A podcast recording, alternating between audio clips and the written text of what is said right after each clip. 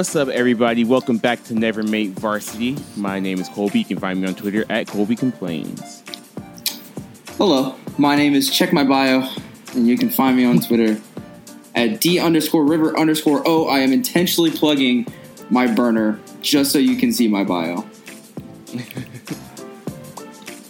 I'm not having a meltdown over sports this weekend, but otherwise I'm Maverick. You can find me on social media at heartbreak underscore underscore kid. Sounds like a luxury. It's me.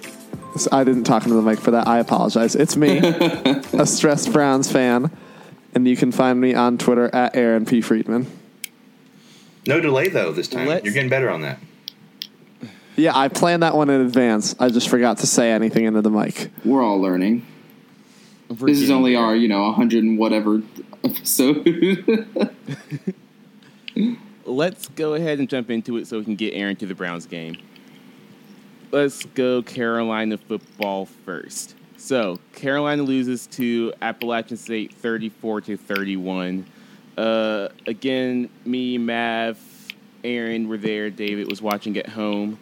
Um, let's talk about game stuff first, and then we'll get into the rest.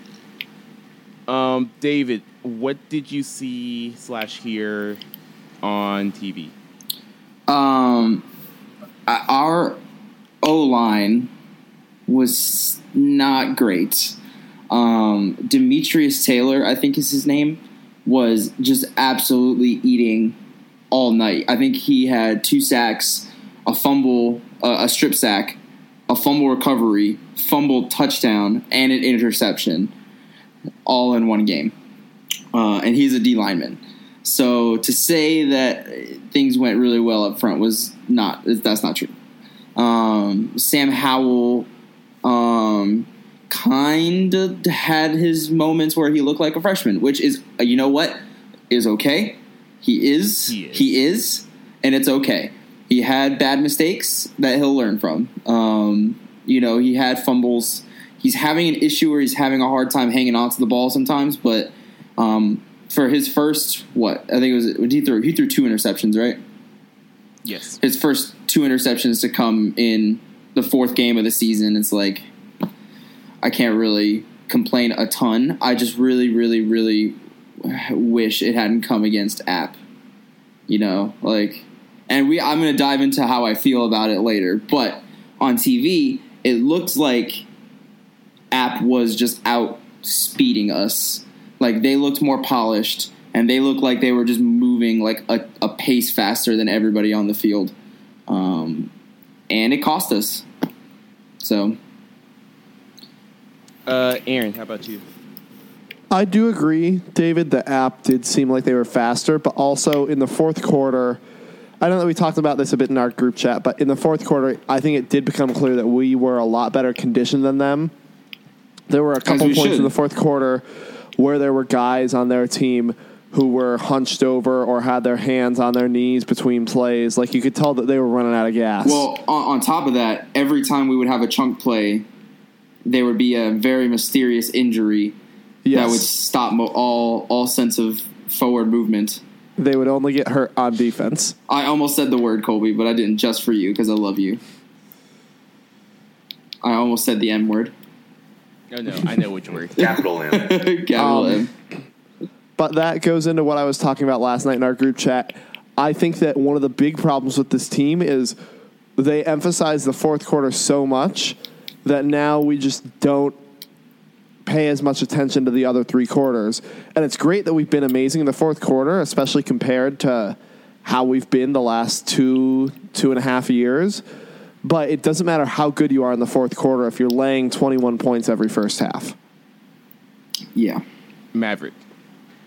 Uh, echoing David's sentiment, uh, not only was the thing where App just looked ahead on the line, it was just our offensive line was just It's all, subpar. it's also I mean, depleted. it started out with It's- the announcement of Charlie Heck being out due to injury. So that's so we had a complete line of underclassmen on the line, but missing tackles, uh, missing their blocks and assignments, and so it was kind of that in that domino to Sam, in that Sam couldn't get through his full progressions without being fully pressured, caused him to hurry, and so to not make good plays.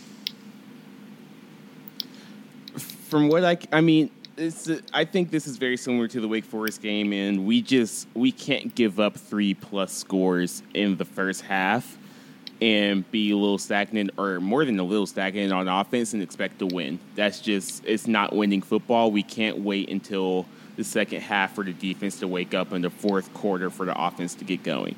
You're just not going to win football games that way. Nope.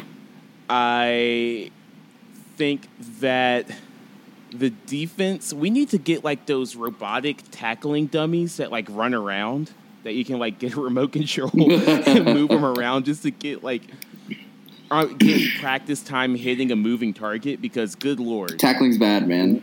we can't tackle So and it's yeah, really frustrating it is because we'll make the that was plays. a, that's been a problem for many years now. It's not like this has been a Yeah. something that's reared its head. But I mean, like Yeah. they're in position, like they're in the position to make the plays. I, I really don't think it's a Jay Bateman problem. I really, ju- it's just a focus and just lack of attention to detail problem. But um, I mean, so there were times the offense looked really good. Uh, special teams up until the last play um, did decently. It's just we can't keep putting ourselves in in the position to have to come from behind every game, every game minus the Miami game. So that's where I am as far as the game. I'm trying to think if there's anything else to say. Do y'all want to go ahead and talk about Clemson next week now? Well, big thing first is, I mean, I, I think you really, when you boil it down to, there's really two critical moments. I would say ultimately in the game. The first one being the strip sack that that led to Appalachian State's touchdown off of that, and the other one was the missed PI call. I will say um, in the end zone that where the ensuing play was an interception back to App.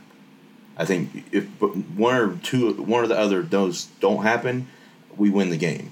Because if we don't get the strip sack, then they don't score. We're up four. If they don't get the interception, they don't score on that drive.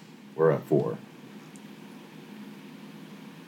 Yep. Two um, turnovers leading to 14 points is not good.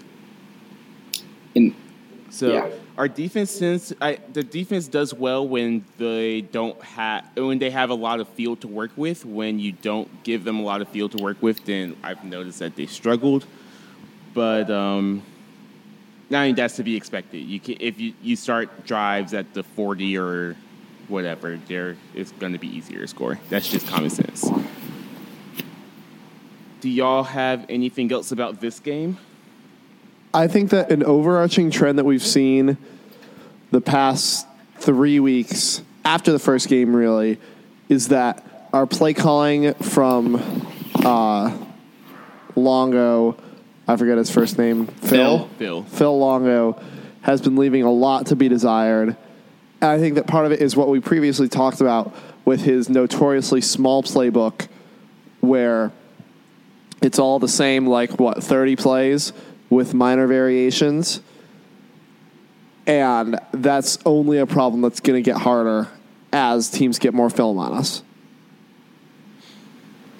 Yes, and that's something I'm going to talk about in my rant. It's probably not going to sound very ranty because I'm not in a bad mood anymore. but um, I agree. I yeah, I I haven't been a huge fan of Phil Longo the the past four games. Like I feel like Sam Howell's doing well. I don't think the scheme of the game is is quite working. And you know, I don't know who to put blame on because at some point we're gonna have to start using the entire game like being what am i trying to say? Being motivated the entire game. Like it's so crazy that we've had such a, a ridiculous point differential in the fourth quarter. I think it's something like like 30 something points um, in the fourth quarter. Like we are outscoring teams by 30 in the fourth quarter but we're like minus 28 in the second minus 7 in the first and like minus 14 in the third. Like that's not a recipe for success in any way shape or form. It's it's starting to get really really ridiculous. I just want us to be able to bottle up the passion and, and the tenacity that we have in the fourth quarter and spread it out over the other three. Yeah, wouldn't that be nice? Yep. So Because like at times where we, we almost like to be down going into the fourth quarter so that we can make it a comeback. But if we were up 20, it's like we wouldn't be motivated, weirdly enough. So next week we have Clemson. Uh, we opened as huge dogs right now, according to ESPN, whatever Vegas casino they're using. We are um, plus 25 and a half. Um, and that line, I'm sure, is going to move. Uh, I don't think any of us are expecting a win. Nope. As far as me, I would like us to not get too hurt. Yeah, there's no point in in uh I don't know. It's t- it's tough to say that, and I know that they're not going to do it because you know there's always a puncher's chance, and you know no f- football player ever wants to just give up a game before it's even started. But at the same time, it's like be realistic. Like we just lost to App State. You're not going to beat Clemson. Just rest your guys. Don't get any more hurt than we already are. Let's go into, you know, who are we playing after Clemson?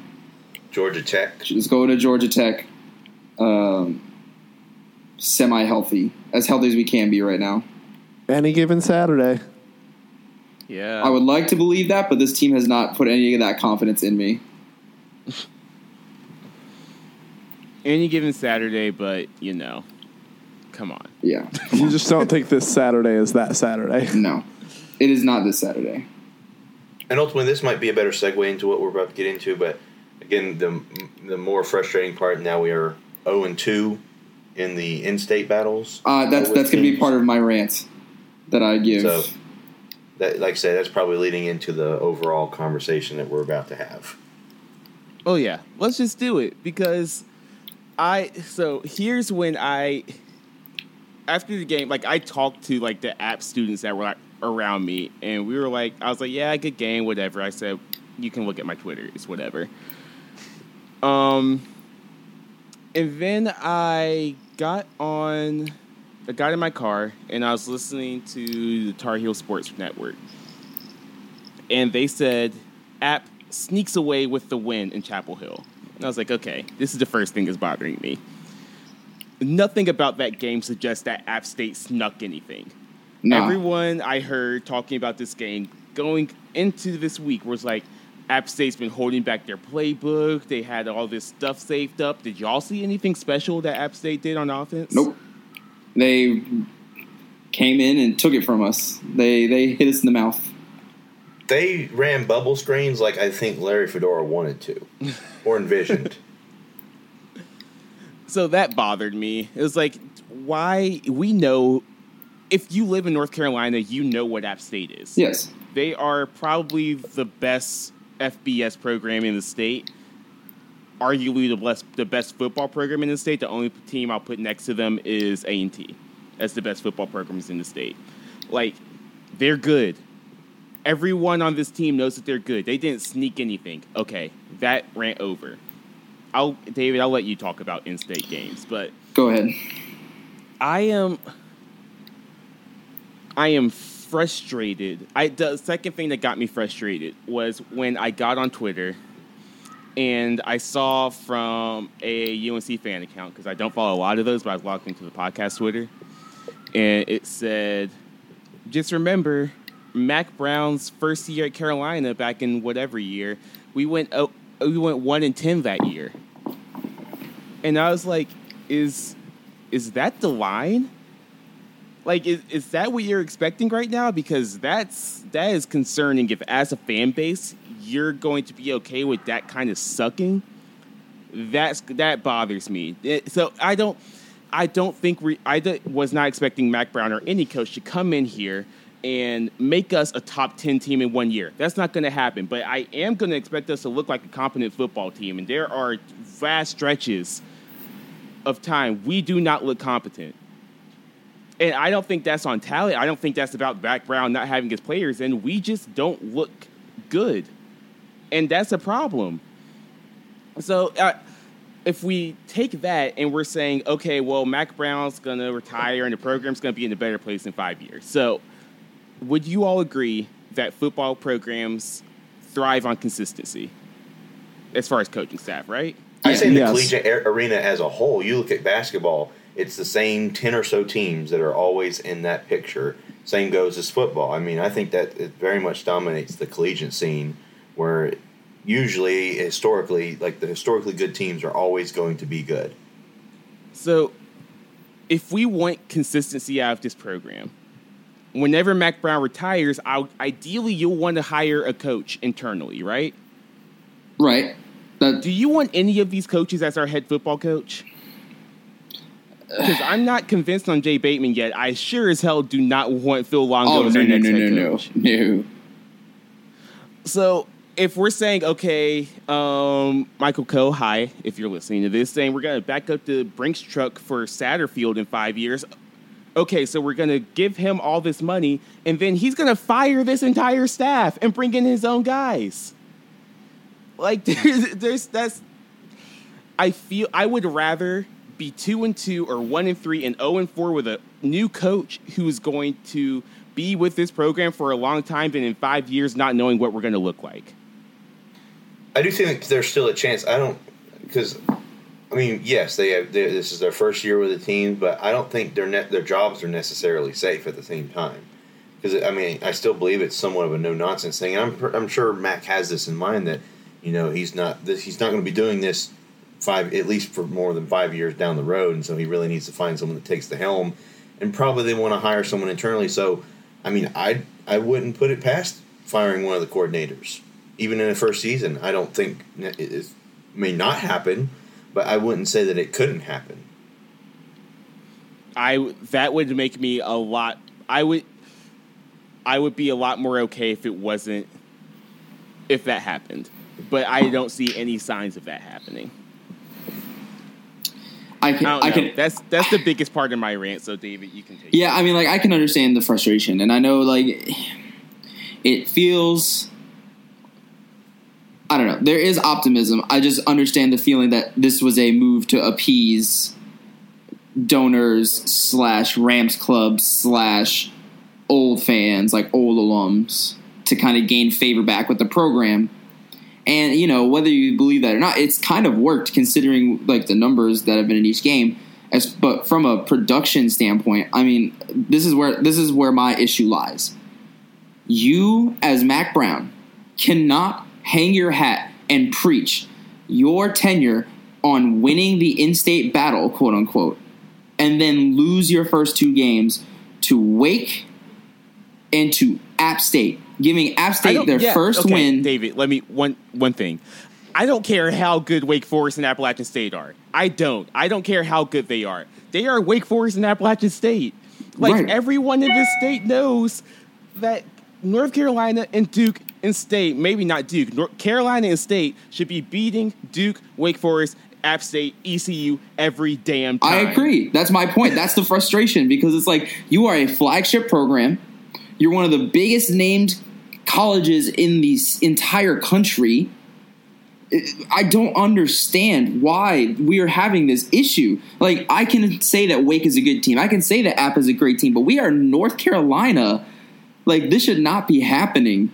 There, we should be better than what we are right now. And the fact that you lose your first two games to in-state opponents is egregious.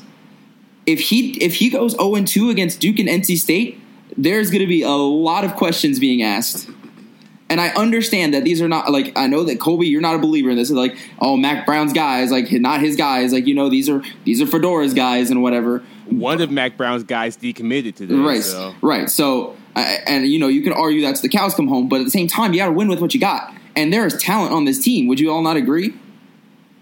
Yeah, I would agree. Yeah. There is There talent. definitely You got the likes of Dyami Brown and Dazz Newsome and Beau Corrales, and you got people on defense like uh, it, like like Jason Strowbridge and, and these guys. Like we have the talent. We have the big names. We have the talent. We're just not doing anything with it. And then to go out and lose, you win against Miami and South Carolina, which awesome, great wins. But if you don't, if you lose the in-state battles, you're going to lose the fans again. And I'm going to speak like as stupid as it is. Like when you got to go to work and you got to hear that crap talking from everybody else who's fans of you know. I went to a party after our game and I got Duke fans talking trash to me that don't care about Duke football, but I realized that UNC just lost to App State, their first Power Five win since 2007 against Michigan. And I'm not knocking App State. They're a well coached team. They're a great team. They got great players. And they're a quality program. And they're going to make a lot of noise going forward because they're a good program. But there is no reason that App State should look that much better than us at home in this in this day and age. And I, maybe that's too much to ask. I don't. I don't know. And I, t- I said that I thought that qualifying for a bowl would be a great season for us. If, if we qualified for a bowl and went one in one and one with uh, Duke and NC State, that'd be a great season. But that was contingent on the fact that we went at least one and one against Wake and App State. We went zero and two against them. So now, I feel like you got to win Duke, NC State, both, to have any semblance of like reasonable success this season because that's what matters. That is what Mack Brown has chosen to hang his hat on is in-state battles, winning the in-state battle in recruiting, on the field, off the field and if that's what you're going to hang your hat on, you damn better well win.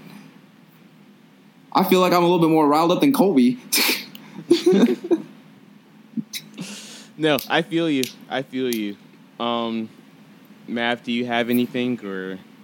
Because I mean, I am one that definitely is on that side where, um, I, I, I, not that I mean, you can consider it an excuse. You consider it like not the full picture, but indeed, you know, not everyone on this team is a system player of Mack Brown's system. And again, a lot of these kids on that App State team are in state guys that got overlooked by North Carolina and the previous coaching staff. And so while they're gone, they still see the program like this, they chip on their shoulder because they want to beat the program that overlooked them. And so, like everything else in this world, I think we want change too quickly and so it, it, unfortunately, in a lot of cases, it's just too slow for many's liking, and so it's going to take, I would say, a year or two years before we actually start reinstituting the fact that the best players in North Carolina go to North Carolina, and not oh if you're but if you're a three star, we don't want you. Um, and so then you go to the ECUs of the world, the App States of the world, and stuff because they get a bigger chip on their shoulder when they play us because a lot of them admit it. I don't know if you spoke to App fans while you were at the game about this, but I was hearing plenty of them. I mean, again, I heard plenty of them admit that this was their biggest game since Michigan because it's North Carolina. It is the big school of the state, and you know this is often the, this is the benchmark to a lot of them.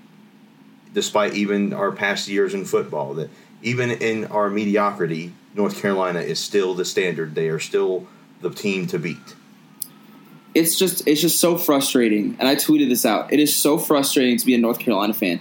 You can win as many of the big games as you have. If we went out and beat Michigan, nobody would care if we lost to NC State, Duke, App State, Wake Forest in the same season. Nobody would care. You lost the in-state battle. You're the flagship program. You lost to App State. You lost to Wake. And if you lose to NC State and you lose to Duke, you're gonna lose you're going to lose a lot of the fan base, especially when that's what you're hanging your hat on for your tenure. And it's and, so frustrating. Mav, I, I get where you're coming from. Like, I really do. I really get the, I really get like the being patient part of it. But these are, I am tired of losing these games. I've we've been losing this same game for the since we got to Carolina when we lost to ECU our first year. We've been losing this game for at least six years, and I'm tired of losing this game. And again, it's as a result of the previous staff turning their backs on, in a lot of ways, the in state recruits. And again, they're going to these other teams that now they want to, to show up, again, the team that beat them. And so we've only had one recruiting season where we're getting in state players. Look at this next coming class. There is a lot of in state talent that's coming in. And so, again, it has to take time and, and unfortunately, that's not the answer anybody wants. But again, we we've lost all these other games. We can lose a few more if it means it's going to fix it in the in the long term. But again, due to some of the damage that was caused with some of the in-state recruiting, they talk about it where you know high school coaches wouldn't even talk to us anymore because of some of the bridges that Larry burned with these teams. and so it, it takes years to rebuild that trust with programs, uh, even as big as we are. And so, I mean, it, it's going to unfortunately take some time, but I, I do still trust that we can still get to that point. The, the real villain in all of this is the administration bungling Carolina football since 2012, since whenever Butch Davis left. Yeah, it's been bad. I mean, other than that, the 2015 season, um, I think it was it was 2015, right? Yeah. Yeah. Yeah, no, let's put the stat out there. This is we haven't beaten an in-state FBS opponent since 2015. That's uh, that make that boils that boils my blood so much. We have beaten Western Carolina twice, but they're FCS. Right. No. ugh, God, it's so frustrating. But no, I, like the I said, last I- one, I, what was it? It was the state game. I, like I said, I tweeted But we it did out. run the gauntlet that in 2015. We did beat Wake, we beat Duke, and we beat State. Yeah, and it was nice. It was great. and like, Uh, go ahead. I'm just saying, like, I just, I even tweeted it out. I said, I, it's hard being a Carolina fan when you are getting sunned by every in-state team. It's, it's not, it's not sustainable. Like, you can't. It, it, it would be different if we were, you know, ECU. It would be different if we were a Duke. But like, you can't be the flagship program and be this high profile and keep getting sunned by every other university. This it would is be like this if is Tep, it would be like if Texas got beat by Texas Tech, UTEP, um, UT Arlington, North Texas. uh, North Texas, like in that similar fashion. like I just it's so Again, frustrating. I do understand that frustration because I'm trust me there. I, I hate losing to them again because it's the in-state rivalries that stuff. It's because it's just all it's very potent in North Carolina football, and so I hate it. I've always hated it, and I do want it to change as well. Uh, Aaron, do you have an out of state perspective? I mean, I grew up an Ohio State fan, so we were a football school. But I feel like it's the same sort of thing with Ohio State basketball. Like, what do you really expect? This is second tier, just like Ohio State basketball. You have good years, but it's never the big, the big one. Like, at the end of the day, we're a basketball school, and this is what you deal with when you're talking about your school's secondary sport. Or in the sense of Carolina football, probably like the eighth best sport at the school. But besides the point. I expect more from Carolina football. I yeah, you know, like I said, we make like there's too much money being made. We're too high profile for us to be this bad at football. Now, oh, I did forget to mention this as too because I put it in our. I just wanted to ask this question: Would you feel? And I think you might have touched on it even, and so, and how you implied your response by like if we could beat Michigan and not care about if we lost other. Let's say we flipped our wins and losses. We lose against South Carolina, we lose against Miami, but we trounce App State and we beat Wake. Would the feeling be different? Yes. Yeah, Yes. one hundred percent. Because App and Wake are games that you think we should win those games. And South Carolina and Miami feel like games that are games that you steal. As opposed But to also, like- games that you take care of business. Also, Wake and App are the better teams. I mean, honestly, Like, I, watched part of that Miami game. They don't look particularly good. Mav, how do you feel?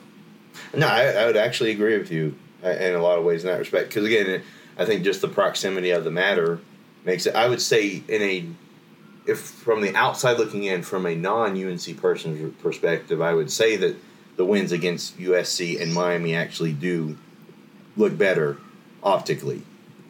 To the I non to the to the just by our in-state bias Yeah. that actually that does skew that a little bit. to the non North Carolina resident, the non North Yes. Carolina football fan, our resume looks better. Oh, not me. But I'm not. But you know what I'm saying, though, right? Like if somebody, Yes. like you know, if somebody outside of like the like, if you don't know about North Carolina football, you would think, oh, they beat Miami, they beat you know South Carolina, two good wins.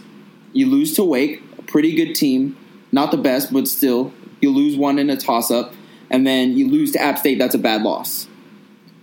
And most people would take two USC, two. believe it or not, and Miami are historically good teams, and so we wouldn't have gotten the talk that we did on game day and on ESPN that we would have had we had lost to those two teams and just beat the in-state opponent. So, again, it's just looking at it from different perspectives. From the outside looking in, winning the two in-state games would have just been meh. But from an outside looking in perspective, winning those first two, I think, still gives us a lot better optic look. Because again, no one was covering the fact that we lost these last two games. Really, I just I personally think, and you can tell me I'm wrong, and I'm sure that there's other losses that you can think of that are are worse, but I think this is one of the worst losses in UNC history. No, ECU last year was worse. Oh, well, no, ECU think- freshman year was. That win was I worse. realize that that's bad, but from an optics perspective and from a just like a general feeling, I feel worse now than I did after losing to ECU. Yeah, I ultimately don't feel that it was the worst loss, mainly because it, I, it would have been different if we were out out of reach. If it was more than a one score game, I might have felt that way. Because like how ECU was, where not only were we a better team, but also the fact that they beat us by multiple scores. Whereas this one, we had a chance to tie the game, and we just didn't. Our kickoff blocked. I think this one, I'm more upset about us losing to App than I am to us losing to a non-Power Five team. At the no, end of it's, the day, it's totally one. It's one hundred percent because it's app. like I don't feel the doom and gloom about our program that I would expect to feel after losing to a group of five team. Because I think that at the end of the day, App's a solid football team. It's not like what I would expect to feel if we lost to FAU. Now, if we need to move on, but I I will end with saying, "Oh wow, I totally lost my train of thought. It's gone. Let's just move on." Let's talk about the NFL. Uh, Antonio Brown's done playing football. He says. Bye. He's done playing for the NFL. He's going to be the, the first XFL. XFL MVP. Yeah, after a um, we'll call it a rough week. After an Uh, he's- indefinite stay with the Patriots. Yes. By Duke standards, an indefinite stay with the Patriots. Uh, he's gone after um, threatening his uh, one of his uh, sexual abuse accusers. So No, that's a lot of yikes in in one week. just being in that situation itself is a yikes. But how are you so dumb as to threaten them from your personal phone number while you just got signed by a team who you know is notorious for giving guys incredibly short leases? Leashes. Yeah, the longest leash I've seen is with the you know this Josh Gordon thing. Yeah. Like, do we not remember Jonas Gray who had like a 40 point fantasy week and then showed up late to a practice and never played another game for any team ever? yeah. So Just don't be dumb. go- it's very dumb. He's not a not a smart person. and people were like, "Oh yeah, AB's a mastermind." Like he he got He's, he's playing he his, 5D chess. he's playing five D chess. He got his way out of out of Oakland. He meant to do this. Like no, he's just an idiot. Like I'm glad that we're done talking about it. I don't like talking about trash human beings. Agreed. So let's move on. Uh, the Browns are playing right now. They are about to have their first snap. So let's go in the order in which they played Maverick. oh man. Things were looking Well, so we- good. like it's almost become a holiday, but we faced the Jacksonville Jaguars on Thursday night football this season, and we absolutely crapped the bed. Yeah, and so Yeah. the score was twenty to seven. The game was extremely boring. I'm glad I was at work and didn't get to watch any of it. Uh, Marcus Mariota got sacked nine, nine, nine times, and then not to mention Gardner Minshew had his The, come out game. the man, us the myth, the legend. the man that like does stretches with his jock strap. And so just utterly flat. Our offensive line was terrible. Was offense was stagnant.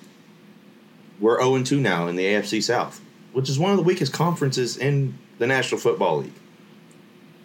And yeah, it, things have quickly turned into a nightmare for the Titans, and I honestly don't know what else to say. It's not not good right now. It's not good. No, it's not, and I'm sorry, friend. Uh, let's talk. It's kind of like with a pyro that fell on the field. That's what the state of Titans football is. And we're sorry, we got pyro bans, so sorry for people who like pyro. Thanks, Maverick. Can't shoot off any fire anymore. Um, let's talk about the Panthers real quick. Uh, Panthers beat the Cardinals thirty-eight to twenty, I believe.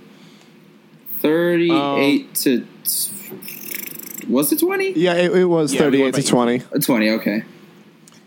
Uh, quick reactions. Kyle Allen played very well. Uh, he did exactly what you want your backup quarterback to do. Uh, he looked good. He made the passes that were there. He made a couple like straight up NFL passes. Uh, Daryl Williams is terrible on left tackle, and I feel like this is proof that Ron Rivera is trying to kill all of his quarterbacks because he kept putting Daryl Williams out there when Greg Little was doing great. And he just kept putting Daryl Williams out there every other possession. And it was just super frustrating. But um, football's more fun when your quarterback's healthy. So Yeah, I can see Ford F one fifty Twitter being like, "Oh man, Cam Newton better uh, sell his property." Like, one fifty like you think I'm joking? Like there, is it. Like Panther Panthers fans can be so utterly obnoxious sometimes, and they're going to use this. There's one good performance. You know, you got a quarter, a backup quarterback that does his job. Like, look at that. The backup quarterback actually does his job, and they're going to say, "Boom, Kyle Allen, future, right there." Trade Cam Newton. like, it's so stupid. I'm glad we won. I am not looking forward to the stupid takes that are about to come the rest of this week. Next up's the Texans. It's going to be a tough one. I don't think Kyle Allen's going to throw four touchdowns. Let's just keep keep it moving. Maverick, our statistical leaders this week were Kyle Allen, Christian McCaffrey, Greg Olsen, and Luke Kuechly. It was quite the game. Truck Nuts Twitter is losing their damn mind. Yes. Um, They're thinking the Panthers will rise again. our team is a dog whistle. It's, it's the Carolina Or dog whistles. whistle. anyway. Um, did anything else happen in the NFL this week? I watched football all day and retained none of it. Ravens Chiefs was a good game. I, Lamar Jackson and um, and Pat Mahomes. Like, I feel like this season is like the changing of the guard season for quarterbacks for a lot of teams. Um, No, something like 20 players under 26 currently started at quarterback this week. It was like the most of all time. yeah, We've had 40 different starting quarterbacks in the league. This that's year. crazy. So, I, those two are going to be great. Like, that's going to be a matchup that's going to be really, really fantastic for years to come. I think the AFC is really strong. Um, but man, like Pittsburgh, man, Yikes. yikes! Could this be Tomlin's year finally? I I don't know if it'll be his year, but it's I think it is. They're 0 and 3. you're right there, Aaron. Yes. that sounds like something didn't go well. Uh, No. Quickly on the Ravens, I'm just so excited that I snagged Mark Ingram in like the fifth round. yeah, man, three touchdowns. That's a heck of a steal. He's going to be really good. yeah, Their offensive line is good. They run, and they're ultimately they're historically a running offense. Mhm. But now they have a running quarterback that can throw too. the Bills are the worst three and O team I've ever seen. Are they though? they are. Josh Allen looks good. He has like a Yeah, 90 something QBR on the season. He has like three touchdowns and three interceptions. He looks markedly better than last year. The year. bar was low, Colby. Come on, Nice. you're smarter than this. you're better than this. He this. looks markedly better than last year. I, look, listen, you know, I, I will rip Josh Allen apart any chance I want, any chance I'll get. But he he's looked like an actual like NFL quarterback this year. So Is that really the bar? uh, he asked. That's the okay. All right. Well, he's he looks better, but it's still the worst three 0 team I've ever seen. Um, who else? Cowboys are like sneakily also really good, but I feel like that's Yeah, not going to last. You get rid of your offensive coordinator, and Dak Prescott looks really really good. Yeah. So they're looking really good. Um, I'm still not sold on the Rams. Uh, they're playing right now, and they'll probably beat the Browns. But I'm still not sold Excuse on them. Excuse you. Yo, I'm, don't lie to me. Like the Browns have not looked good, dude. Come on. Excuse you. We are one and one right now. Thank you very much. It it does not take a, a, a drug dog to sniff out uh, some some some some. You know what? I'm not going to finish that analogy. Listen, I am Browns don't nervous for the great. game tonight. Greedy Williams and Denzel Ward are both out. So I'm expecting our secondary to get carved up. And we, by far, have the worst average yards to go on third down in the league. Which As- it's a similar problem to Carolina to the Heels, where we're really good on third down, but it's because we suck on first and second down. Actually, But- we're not that actually, great on we're, third we downs. actually are like last. no, in not not, FPS. not us on third down, but I mean like with the fourth quarter. The Oh, Browns don't oh, believe okay. in playing first and second down, just like Carolina doesn't believe in playing the second and third quarter, I and see now what the you're saying first now. quarter. I see what you're saying now. Okay. But any given Sunday, It's a good movie. A league of their All right. own. Let's talk about Rudy. Carolina basketball. Sure. So I forgot that the schedule was released last week. Just straight up forgot.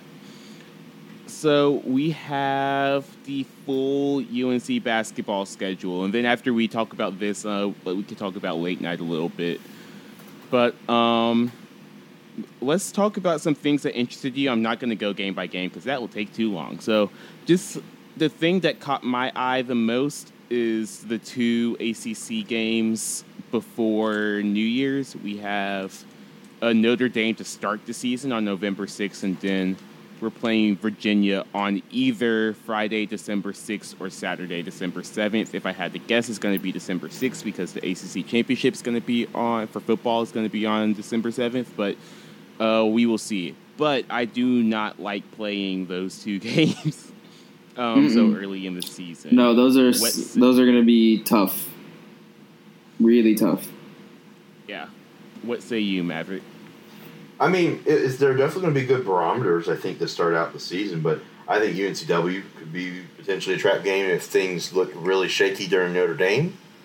but I mean, again, they're it's definitely going to challenge them pretty quickly. And I think in the long game, I mean, I think that's pretty good that you're challenging this young team to be able to play against quality opponents. Now, one thing I started looking to is the battle for Atlantis. Once we get into November, we dodge Texas, it appears, which is the good thing. But we were playing Elon and Alabama, potentially playing Michigan with that one. And Ohio potentially State. playing Gonzaga. Mm-hmm. Uh, the one I think is going to be very exciting is the Wofford game, which they're actually bringing back to Carmichael Arena. I'm very jealous of anyone who will be, be able to actually go to that game. I will be there, and I am very excited for that game. And ultimately, I think down the stretch for the ACC schedule, it looks like we're not in years past where it's very packed in certain areas. It looks to be relatively spread out. There's not a terribly bad stretch of games really at any point. I mean, We have. February I mean, a little rough. I would say that the last, yeah, the last, I would say like three weeks of the season are hard. You have at Notre Dame, at Louisville, home for State, at Syracuse, home for Wake, and at Duke. And home for Virginia, at Notre Dame, at Louisville, and at Duke are all difficult games. And no game in the ACC is a safe game. But that that stretch especially, I think, is going to be really hard. Maybe Wake Forest. Maybe that's an easy one. It's going to be Um, tough. Uh, we're go- we're a young team. I think we're going to have some bumps along the way. Having Cole Anthony is going to be solid as long as he stays healthy. I think have we done project? I mean, I, I mean, I think Brandon Robinson's going to make a big step this year. I think he has a lot of talent. Um, and then obviously we got all these grad transfers in um, that are going to be a huge help. I mean, just having that veteran leadership um, on there, we we have the potential to have a good I season. mean, D1 experience is D1 experience. Christian Keeling put up 25 points on Clemson on a very undermanned Charleston Southern team. So, I mean, the kid knows how to play. Justin Pierce coming from William and Mary. Yes, they came from smaller schools, but D1 experience is D1 experience. and Uh, it's, it's still more valuable mostly than any high school experience. and then Armando and I, I personally think Armando and Garrison will start, and we'll go back to that traditional two two big man lineup, which I think serves Roy Williams really really well, and I feel like we can do a lot of damage with that. Um, I mean, our best Is it a popular- are when is we it a have four popular- bigs. Is it a uh, popular opinion that one of them comes off the bench? Because I feel like the consensus is that they're both going to has it is and has been that they will both start. Is it a popular opinion that they'll be starting? Or I mean, I think they'll both I, start. I, I, yeah, I'm, I'm saying, is it a popular opinion that one of them will come off the bench? Because I feel like everywhere that I've seen since like March has been saying both expect both of them to start. yeah, because I think that Roy Williams. I mean, Armando Bacot, he was a five star, right? Yes. Yeah, so you got a five star incoming. McDonald's All American. Yeah, you got an incoming McDonald's All American five star center, true center. Um, so then you can let Garrison play his natural position at the four, uh, and you have like that kind of true big man and a four and like a. I, I, I hesitate to say Kennedy Meeks Isaiah Hicks situation, but that's kind of what it is. Like you have a really athletic four who's had experience at the five, and then you have a true center like Kennedy Meeks that can that can hold it down in the middle. Not quite a stretch in terms of shooting, but No. with his size will But- be a very big disturbance for other fours. I mean, you remember you remember Isaiah Hicks and Kennedy Meeks. They didn't have a jump shot. Like we Yeah, can do it- without you stretch have, force. You have a four and a five who are basically two fives. Tradi- and traditional big men. you don't need them to have it because in Roy's system, you're not going to be shooting more than six to ten feet out. And when you have these traditional big men, I mean, I that's what Roy is good at. Like having those two traditional big men, like having to go in that small ball lineup these past two years. That's not been in his comfort zone, and you know it worked out well. Um, but now you get, you know, you can have your traditional superstar point guard. You get your two big men, and then you have your, you know, your, you know, twos and threes, your your wingmen, um, who will be solid shooters. I don't think he Yeah, needs no. that stretch four. It's nice to have a stretch four, but I think he'll be glad to have two big bodies down low uh, again. Not to the like I love Luke Maye. Everyone like I love Luke Maye, and he that stretch four position was really helpful for us. But I think that Roy is going to enjoy going back to that traditional two man lineup, a two big man lineup. Again, our strongest teams have four bigs, and so we have Armando, we have Garrison, we have Sterling, and we have Huff. Be Huff. Not to mention the legend Walker Miller, but we'll, we'll get to that for another day. Uh, let's do all of our Maverick what we did last year with the biggest surprise. Um, who might not produce as much we want. Let's wait until after late night for that, so we get to see him on the court a little bit. Um, Cool. but let's talk about late night. Um, Mav, are you going?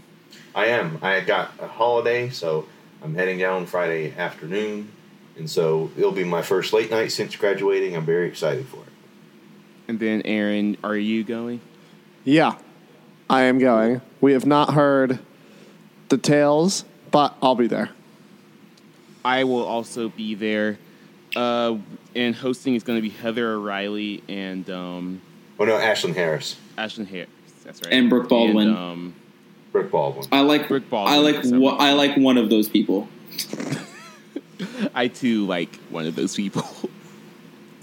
Do they not remember her commencement? Uh, I remember very clearly. Anyway, Can you elaborate for those of us that were not in attendance? it was a rough. It was um, not great, Bob. Leave it at that. we we could talk about it more after the pod. uh, and then Aaron, you want to talk field hockey? Yeah, I don't really have a whole lot to say other than that today we hit 30 consecutive wins, which is a program record. And Um, beat App, so it was just a And we beat. App, yes. last we lost a lot of talent from the undefeated squad from last year, but this team is still really, really good. I mean, I think that they've Aaron demonstrated Matson, they've demonstrated thus far. blank. Last year, I think was one of the best defensive squads like of all time in field hockey. Um, and this year, as good as we were defensively last year, I think we're that good on offense this year. I mean, we're putting up like five to seven goals a game. And yeah, Erin Matson, Ashley Hoffman was one of the greatest athletes I'd, I'd ever seen, and I think Aaron Matt maybe the best field hockey player, uh, probably a top five all time field hockey player, and I think Erin Matson has the potential to be as good, if not better, than Ashley Hoffman was. It feels nice to be good at lots of sports. We're in everything school Well, we're actually a, a women's soccer school, but and a field hockey school. and a field. I can't disrespect the field hockey like that. All right, y'all. Let's get out of here. So, if you want to find us, you can do that at tinyurl.com slash nevermadevarsity. Leave us a five-star rating and a review on iTunes. Anything you liked or didn't like, be sure to let us know via Twitter at nevermadepod. Thank you to David Cutter for the music, and we will talk to you next week.